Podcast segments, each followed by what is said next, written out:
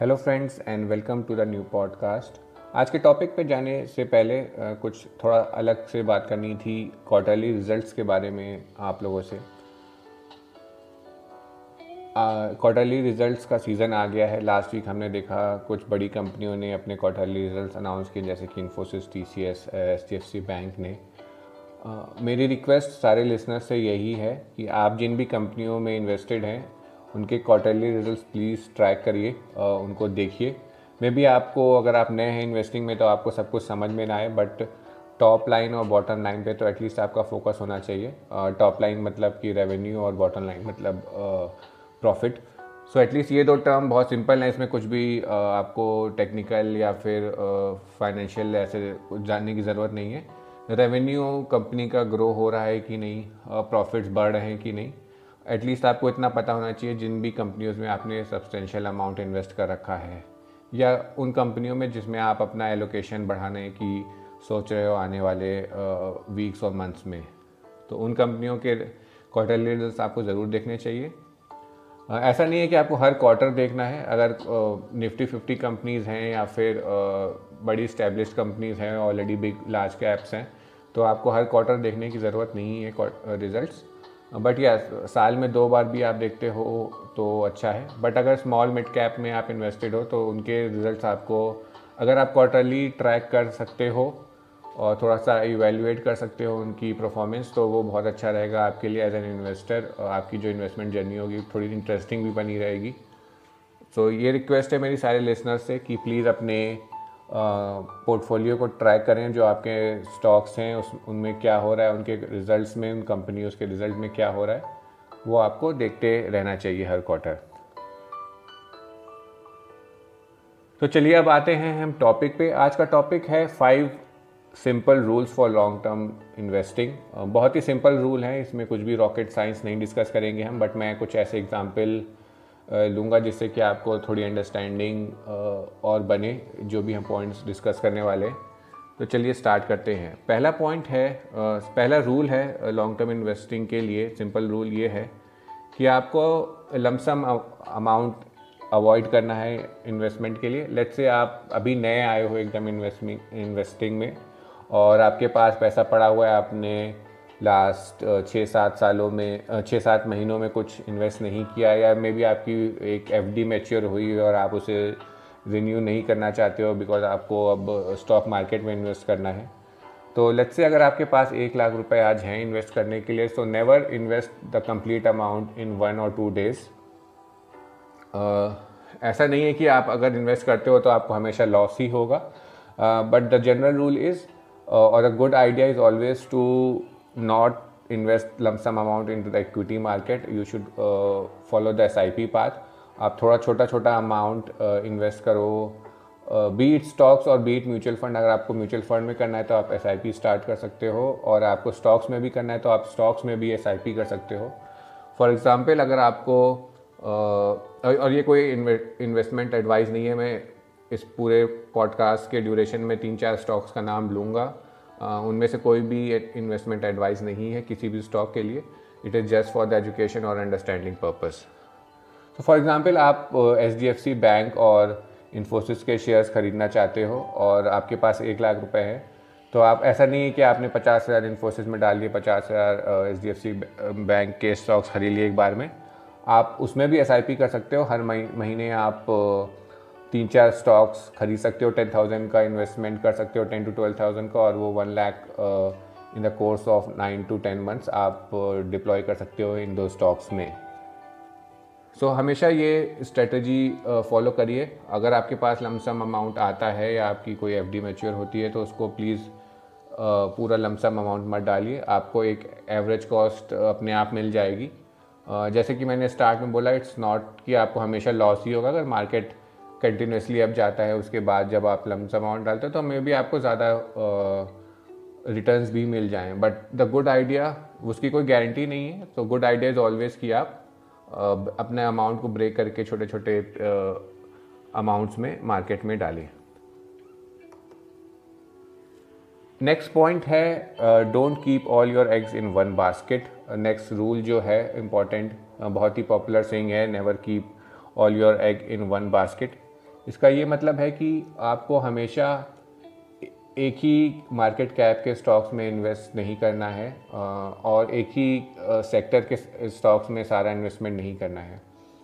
मैं एग्ज़ाम्पल देता हूँ इसका एक जो भी नए इन्वेस्टर्स हैं उनको अगर उन्हें ऐसे रैंडम स्टॉक सेलेक्ट कर, करे हैं किसी के कहने पे या फिर जाने सुने ऐसे कोई भी रैंडम कंपनी चूज़ कर लिए तो द चांसेस आज जो नए इन्वेस्टर्स होते हैं स्पेशली उनके साथ ऐसा होता है कि जो ऐसे सेलेक्ट ऐसे न्यूज़ चैनल्स या फिर सोशल मीडिया पे भी तो अब स्टॉक्स के रिकमेंडेशन आने लगे हैं। तो पहली बात तो उन सब पे आपको करना नहीं चाहिए बट आपने ऑलरेडी कर रखा है इन्वेस्टमेंट बेस्ड ऑन टिप्स और सोशल मीडिया को फॉलो करते हुए। तो चांसेस आर कि आपका मैक्सिमम एलोकेशन स्मॉल और या मिड कैप स्टॉक्स में होगा। सो so, कभी भी आपका ज़्यादा एलोकेशन एक पर्टिकुलर कैटेगरी में नहीं होना चाहिए। वो मार्केट कैप के हिसाब से भी हो सकता है और सेक्टर में भी हो सकता है। जैसे कि अगर आप एक और एग्जांपल लेते हैं कि आईटी सेक्टर लास्ट चार से पाँच सालों में बहुत अच्छा परफॉर्म कर रहा है। आउट परफॉर्म कर रहा है आप कह सकते हो मार्केट को। तो अगर आप आज नए नए इन्वेस्टर हो और आपको लगता है कि आपको पैसे डालने हैं तो आप अगर पास डेटा देखोगे तो शायद आई आईटी सेक्टर सबसे बेस्ट है। तो ऐसा नहीं है कि आप कल जाके सारे आईटी सेक्टर्स की कंपनी ले लोगे Infosys T C S Wipro HCL ये सारी कंपनीज़ बाई कर लोगे। ऐसा नहीं करना है आपको। सारे एक ही सेक्टर्स में इन्वेस्ट नहीं करना है फ़र्स्ट पॉइंट और दूसरा पॉइंट ये है कि आपको एक ही मार्केट कैप में नहीं करना है। ऐसा नहीं है कि आपको सारा पैसा स्मॉल कैप कंपनीज़ में ही डाल देना है, सारा पैसा लार्ज कैप में ही डाल देना है। Depending on your risk profile आप कितना रिस्क ले सकते हो। उसके बेसिस पे you should divide your total investment into small large small mid and large cap sector companies और उसमें भी फिर डिफरेंट सेक्टर्स में। सो so, कोई ऐसा फिक्स रूल नहीं है कि कितना किसको कितना परसेंटेज करना चाहिए वो आपके टोटल आपके ऊपर है।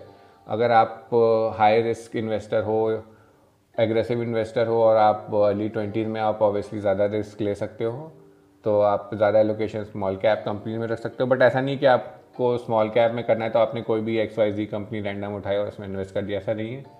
आपको रिस्क समझ में आना चाहिए कि अगर स्मॉल कैप कंपनीज़ में आप इन्वेस्ट कर रहे हो तो रिस्क उसमें ज़्यादा है। अगर आपको वो रिस्क समझ में आता है और आप लेने के लिए रेडी हो, तभी स्मॉल कैप में आप अपना हायर एलोकेशन रखो। To be on a safer side जिसको मार्केट की उतनी नॉलेज नहीं है या फिर आप रिस्क नहीं लेना चाहते हो तो go with higher allocation in large cap में भी सिक्सटी टू एटी परसेंट आप लार्ज कैप में रखो और बाकी आप स्मॉल और मिड कैप में रख सकते हो। सो so, ये दूसरा पॉइंट था never keep all your eggs in one basket third simple rule long term investing के लिए है कि फंडामेंटल एनालिसिस पे आपका फोकस होना चाहिए। डेली uh, फ्लक्चुएशन से आपको मतलब नहीं होना चाहिए। डेली वीकली क्या हो रहा है स्टॉक में uh, कितना मूवमेंट हो रहा है उससे आपको मतलब नहीं होना चाहिए। इसका एक सिंपल रीज़न है कि आप लॉन्ग टर्म इन्वेस्टिंग कर रहे हो। मार्केट में स्टॉक पाँच परसेंट गिर रहा है या पाँच परसेंट बढ़ रहा है तो आप खुश हो जाओ बहुत। या फिर पाँच परसेंट गिर रहा है तो आप डिसअपॉइंट हो जाओ अपने इन्वेस्टमेंट से। ऐसा नहीं करना है। आपका विजन जो है वो लॉन्ग टर्म है आपका गोल जो है वो लॉन्ग टर्म है। So always keep long that in mind कि आज कल आज क्या हुआ या कल uh, क्या होगा मार्केट में because of some negative sentiment या नेगेटिव न्यूज़ उससे आपको कंसर्न नहीं होना चाहिए। इसका एक सिंपल एग्जांपल ये है कि इन्फोसिस का शेयर अभी रिसेंटली काफ़ी गिरा है रिज़ल्ट से पहले। नाइनटीन फिफ्टी लेवल था उसका पीक और अभी वो टू हंड्रेड रुपीज़ गिर के अराउंड सेवनटीन फिफ्टी के आसपास है। और रिज़ल्ट्स अच्छे नहीं आए तो मे बी शायद नियर फ्यूचर में और गिरे वो may be seventeen hundred levels को ब्रेक करके उससे भी नीचे आ जाए तो काफ़ी अच्छी काफ़ी ज़्यादा फॉल होगा। सो so, अगर आपने 80 1900 लेवल पे लिया था या अभी रिसेंटली आपने सेवनटीन uh, फिफ्टी पे भी लिया और वो और नीचे आता है तो आपको उससे डिसअपॉइंट या अपने डिसीज़न को क्वेश्चन नहीं करना है because your vision is long term so एक क्वार्टरली रिज़ल्ट की वजह से या फिर किसी और भी न्यूज़ की वजह से अगर स्टॉक थोड़ा सा नीचे आता है तो आपको पैनिक होने के उसको सेल करने की ज़रूरत नहीं है। आप लॉन्ग टर्म इन्वेस्टर हो और जब तक कंपनी के फंडामेंटल्स में कोई इशू नहीं आया है जैसे कि मैंने अभी स्टार्ट में भी बताया कि इन्फोसिस का इस बार रिज़ल्ट ख़राब क्यों आया उसका रीज़न मैंने दिया। सो so, वो एक वन ऑफ़ है। आप फंडामेंटली कंपनी में कोई इशू नहीं है। It's still a very good growing company so आपको उसमें अगर नेक्स्ट कुछ दिनों में और फॉल भी आता है तो उससे पैनिक नहीं करना है और उसको सेल नहीं करना है। सो जब, until companies fundamental are intact, please don't sell your the, your holding. और इसी के साथ हम चलते हैं नेक्स्ट पॉइंट पे। नेक्स्ट पॉइंट है diversification so similar to point two जो कि हमने बात की थी कि never put all your eggs in one basket जब हम डाइवर्सिफिकेशन की बात करते हैं तो थोड़ा और ब्रॉड सोचना पड़ेगा आपको। आप लॉन्ग टर्म इन्वेस्टर हो, आप एक पर्टिकुलर एसेट क्लास पे पूरा फोकस नहीं कर सकते हो। So when we say diversification in general in investing the idea is कि आप डिफरेंट एसेट क्लास में इन्वेस्ट करो। Not only in equity you should have some exposure to debt and golds also मैंने अभी रिसेंटली एक article किया था कि स्टार्टअप्स में भी आप इन्वेस्ट कर सकते हो क्रिप्टो करेंसी में भी मैंने कई बार बात की है। सो so, डिपेंडिंग आपकी रिस्क प्रोफ़ाइल क्या है आप अगर एग्रेसिव इन्वेस्टर हो तो आप स्टार्टअप में इन्वेस्ट करने की भी कंसिडर कर सकते हो। आप मेरा रिसेंट आर्टिकल देख सकते हो इसके ऊपर कि क्या क्या प्रिकॉशन लेने चाहिए और किसको करना चाहिए स्टार्टअप्स में इन्वेस्ट क्रिप्टो करेंसी अगेन ये दोनों startups and crypto currencies are only for very very aggressive investors जिनकी रिस्क कैपेसिटी और रिस्क टेकिंग कैपेसिटी ज़्यादा है, उन्हीं को आना चाहिए इसमें। बाकी डाइवर्सिफिकेशन के लिए gold as I said is must to have जब आप अगर आप जस्ट स्टार्ट कर रहे हो तो even if you are not having any gold allocation it's fine but अगर जब आप पोर्टफोलियो बनाने की बात करते हो डिफरेंट एसेट डिफरेंट एक सब्सटेंशियल अमाउंट इन्वेस्टमेंट की बात करते हो तो गोल्ड का उसमें एक्सपोजर होना ज़रूरी है। सिमिलरली डेप इंस्ट्रूमेंट्स का भी होना ज़रूरी है। बहुत कॉमन क्वेश्चन लोगों का रहता है कि गोल्ड करना है तो क्या करना है? कितना करना है और किसमें करना है? तो गोल्ड के लिए मैं हमेशा बोलता हूँ कि you should have somewhere around five to ten percent allocation in gold अगर आप थ्री फोर पे भी हो तब भी ठीक है। डिपेंडिंग गोल्ड का अगर प्राइस कभी गिरता है तो आप उसमें थोड़ा सा एलोकेशन बढ़ा भी सकते हो अपना। बट या at least have three percent allocation in gold and the average should be around five percent और इन्वेस्टमेंट uh, के लिए बेस्ट ऑप्शन है E T and gold bonds जो कि आर बी आई लॉन्च करती है। साल में छः सात बार उसका सब्सक्रिप्शन ओपन होता है। तो उसमें आप इन्वेस्ट कर सकते हो गोल्ड में। सो डाइवर्सिफाइड पोर्टफोलियो क्रिएट करना बहुत ही ज़रूरी है। आई होप uh, जो भी लोग ये सुन रहे हैं वो सिर्फ़ इक्विटी में या फिर इक्विटी में से इन्वेस्टेड नहीं है वो उनके पास गोल्ड भी है। एंड गोल्ड मैं बार बार बोल रहा हूँ तो उससे प्लीज़ अपने फ़िज़िकल गोल्ड को मत कंसिडर करिएगा। Gold as an investment is only E T F और गोल्ड बॉन्ड्स सो आपका आई एम होप आपके पास कुछ एफ़ भी होंगी और गोल्ड भी होगा और और इसमें इक्विटी में आप आप ऑब्वियसली हो तभी आप ये पॉडकास्ट सुन रहे हो। सो लास्ट पॉइंट पे चलते हैं। The last point is don't look for quick gains जब आप इक्विटी में आते हो सबसे बड़ी प्रॉब्लम ये है कि लोग सोचते हैं कि 21 दिन में पैसा डबल वाली स्कीम है यहाँ पे। स्टॉक्स uh, में आप इन्वेस्ट करोगे तो 21 दिन में पैसा डबल हो जाएगा। ऐसा नहीं है। It's a long term process may be आपका 21 दिन में पैसा डबल हो जाए। Uh, मैंने कई बार कहा है कई आर्टिकल्स में भी कवर किया है कि yes it is possible but it is not कि uh, आपने कुछ uh, बहुत अच्छा स्टॉक ढूंढ लिया था। It most likely it is a luck जिसके बेसिस पे आपको आपके शॉर्ट टाइम में आपका पैसा डबल हो गया या फिर आपको बहुत अच्छे गेन मिल गए। यूजुअली स्टॉक मार्केट में पैसा बनाने के लिए you have to stay invested for long term it's a long term process there is nothing called as quick gains मैं एग्ज़ाम्पल लेता हूँ एक और लास्ट uh, पॉइंट के लिए भी। 2017 में सी डी एस एल का आई पी ओ आया था तब मैंने इस कंपनी में इन्वेस्ट किया था। और 2017 आई थिंक जून जुलाई की बात होगी आई आई के बाद थोड़ा सा फॉल आया था अराउंड थ्री हंड्रेड रुपीज़ के लेवल पे। ये स्टॉक काफ़ी टाइम रहा। 2017 में से मैं अगर जोड़ूँ तो 2017 18 19 एंड 20 तक। 20 जुलाई तक that is around 18 19 20 around three years इस स्टॉक का प्राइस 250 लेवल पे ही रहा। जो लोग ने इन्वेस्ट किया होगा या जिन लोग को इसकी हिस्ट्री पता होगी सी डी एस एल की उनको पता होगा कि तीन साल तक स्टॉक में कुछ भी मूवमेंट नहीं था। एक दो बार ये 300 लेवल्स टच किए थे इसने बट ऑन एन एवरेज ये 220 टू 260 के लेवल्स पे ही रहा तीन सा, तीन साढ़े तीन साल। और नेक्स्ट 18 मंथ्स में का इस कंपनी का शेयर प्राइस 250 लेवल से 1500 तक गया है। सो so, पेशेंस की ज़रूरत है आपको। लॉन्ग टर्म प्रोसेस है। पाँच साल में अगर रिटर्न्स आते हैं यूजुअली स्टॉक मार्केट में अच्छे रिटर्न्स आपको मिलते हैं।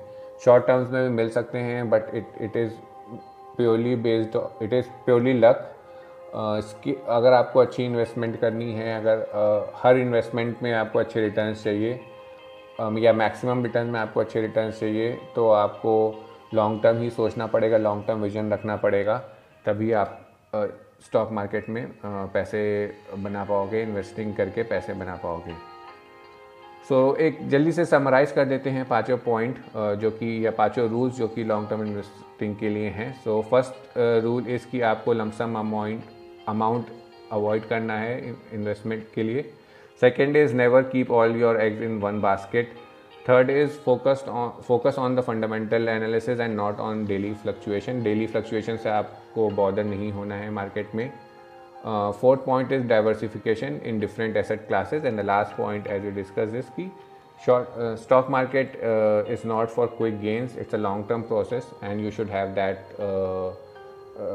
that should be very clear in your mind so I hope आपको ये पॉडकास्ट अच्छा लगा हो. और अगर आपको अच्छा लगा हो तो प्लीज़ सब्सक्राइब कर सकते हैं आप so that next time when a new podcast come you are notified अगर आप यहाँ पे सब्सक्राइब नहीं कर पा रहे हैं तो आप मुझे इंस्टाग्राम पे फॉलो कर सकते हैं। I will be sharing my profile in the description of this podcast वहाँ पे आप जाके फॉलो कर सकते हैं तो कोई भी नया पॉडकास्ट आएगा you will be notified and thank you for listening